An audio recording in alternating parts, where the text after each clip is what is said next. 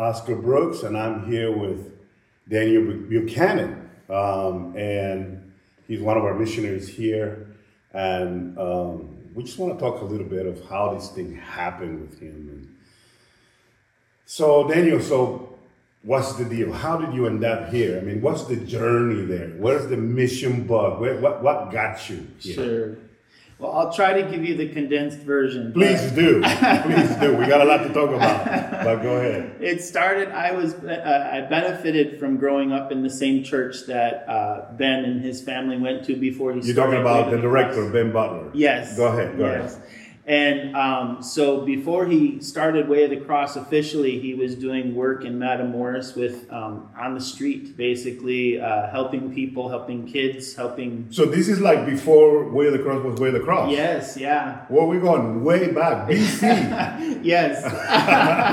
go ahead, go ahead. And so. So how, how old were you at that time? I was about eleven or twelve years old. Yeah. Woo! Yeah, I was young. A baby boy. Go ahead. He was asking for people from the church who were interested to come and help him and support him. And I ran up to him after service and I'm like, I want to go, I want to go. And he said, you know, go ask your parents. And he's like, yeah, they'll never let him go. But Yeah. my parents are like, yeah, go. Yes.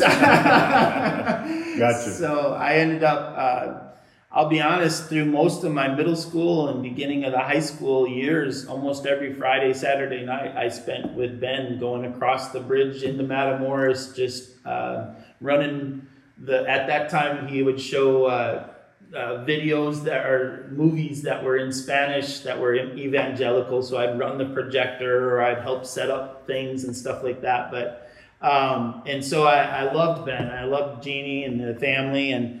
Um, uh, then I moved away uh, my senior year and uh, went to college up in Wisconsin. So wait, so you started this when you were a preteen. Yes, Now you're off somewhere else. went off somewhere else Got it, completely. got it, yeah. got it, got. So, So let's skip the off part. Come back Yeah. to me. So, So you then got I- back here. I came back. Well, um, fortunately, uh, I was able to marry his his oldest daughter. ah, so there's a connection here. Yes. no wonder you look happy. So go ahead. She's a, a beautiful, intelligent woman, and I was uh, very fortunate to to have her hand in marriage. And through um, that, I was able to reconnect with the Way of the Cross, of course. And um, Kathy at that, and I at that time, we actually lived away from the valley, um, jobs and school and things like that. But uh, both of us, uh, when Kathy finished school, we, we were praying really hard about our next step, and both of us felt compelled to come back to the valley and, and be So part let, of. let, let me drop something on you there mm-hmm. because there's challenges on on on, on missionaries. People have asked Yeah. us a lot of questions.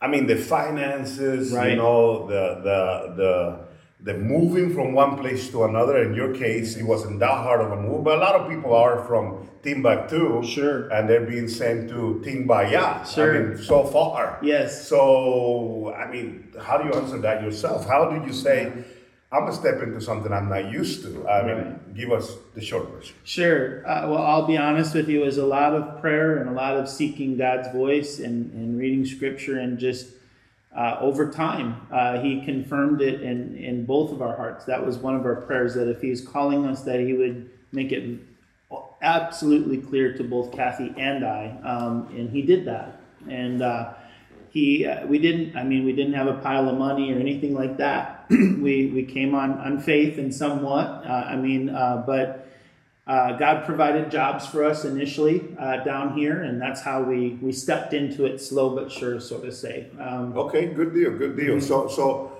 uh, here is another thing. So, how how do you say to the person who was sitting at church, he saw uh, you know a missionary speak about the mission field and all that stuff. His heart started beating, but he needed to figure out: is it something what I need to back up missions, or is it something that I need to be a missionary? Right. Uh, either one is useful if God is in you, but how do you make that decision, in your opinion? Anyway? Sure, yeah.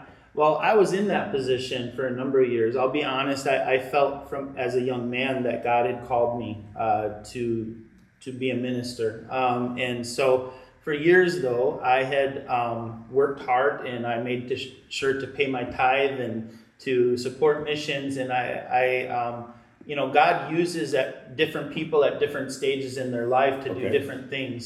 Some He uses as prayer warriors, and I remember, you know, God allowing me to have a heart for missions and to pray earnestly for the people who were on the mission field. He uses people um, financially. You know, He was able to use Kathy and I in that way. Uh, we were able to send our checks every month and we knew that the money was being used to, to preach the, the gospel and to reach people um, in a very earnest way. It wasn't going to waste. Um, and then the third way, eventually, you know, not everybody gets to this point because God uses people in different manners, but um, eventually He called me to be a full time uh, mission missionary. And um, so it, it's really just developing that relationship with God and being obedient to Him. All right, all right, that sounds good. You know, I, it's kind of funny. Recently, you and I were out there in, in Mexico somewhere, and I, I, for those of you who don't know, I introduced him as Brother Fel, and he speaks enough Spanish to figure that out. I said, "Here's Brother Fel." He's like, "Wait a minute, that's, that's the ugly brother. What are you talking about?"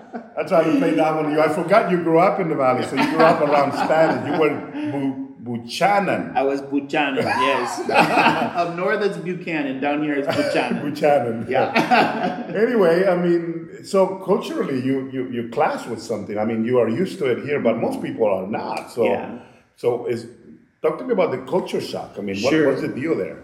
Well, again, for me, I will be honest. uh, God just put uh, an absolute love in my heart for um, the Hispanic culture, and uh, you know, growing up in it and everything. It, it it felt like I was coming back home. To be honest with Okay. you, for me, Christmas is palm trees and, and Christmas lights. I, it just So you, you like tacos then? I love tacos. Okay, here, we- here we go. Here we go.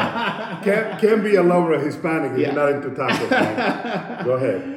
Um, but you know, God, uh, throughout the Bible and, and even in present day, if God gives you a heart for missions, He's going to give you a heart for people and a love of people. And, and part of that love of people is, is embracing them where they're at in their culture and, and trying to understand them in the context in which they live. So, What do you say to the person who is not called to missions? Mm-hmm. I mean, he could come on, on, on, on a short mission trip, Sure. or you know, he's sitting somewhere in Ohio or, or, or somewhere in South Carolina, yeah. and, and, and, and they have the heart for missions, but they're not missionaries. Yeah. Um, what do you say to them? Wow. Well, I can say that God uses those trips in a powerful way. I know that personally. Um, I, I know I would not be the person that I am today without going on the short term mission trips that I was exposed to through my, my teen years.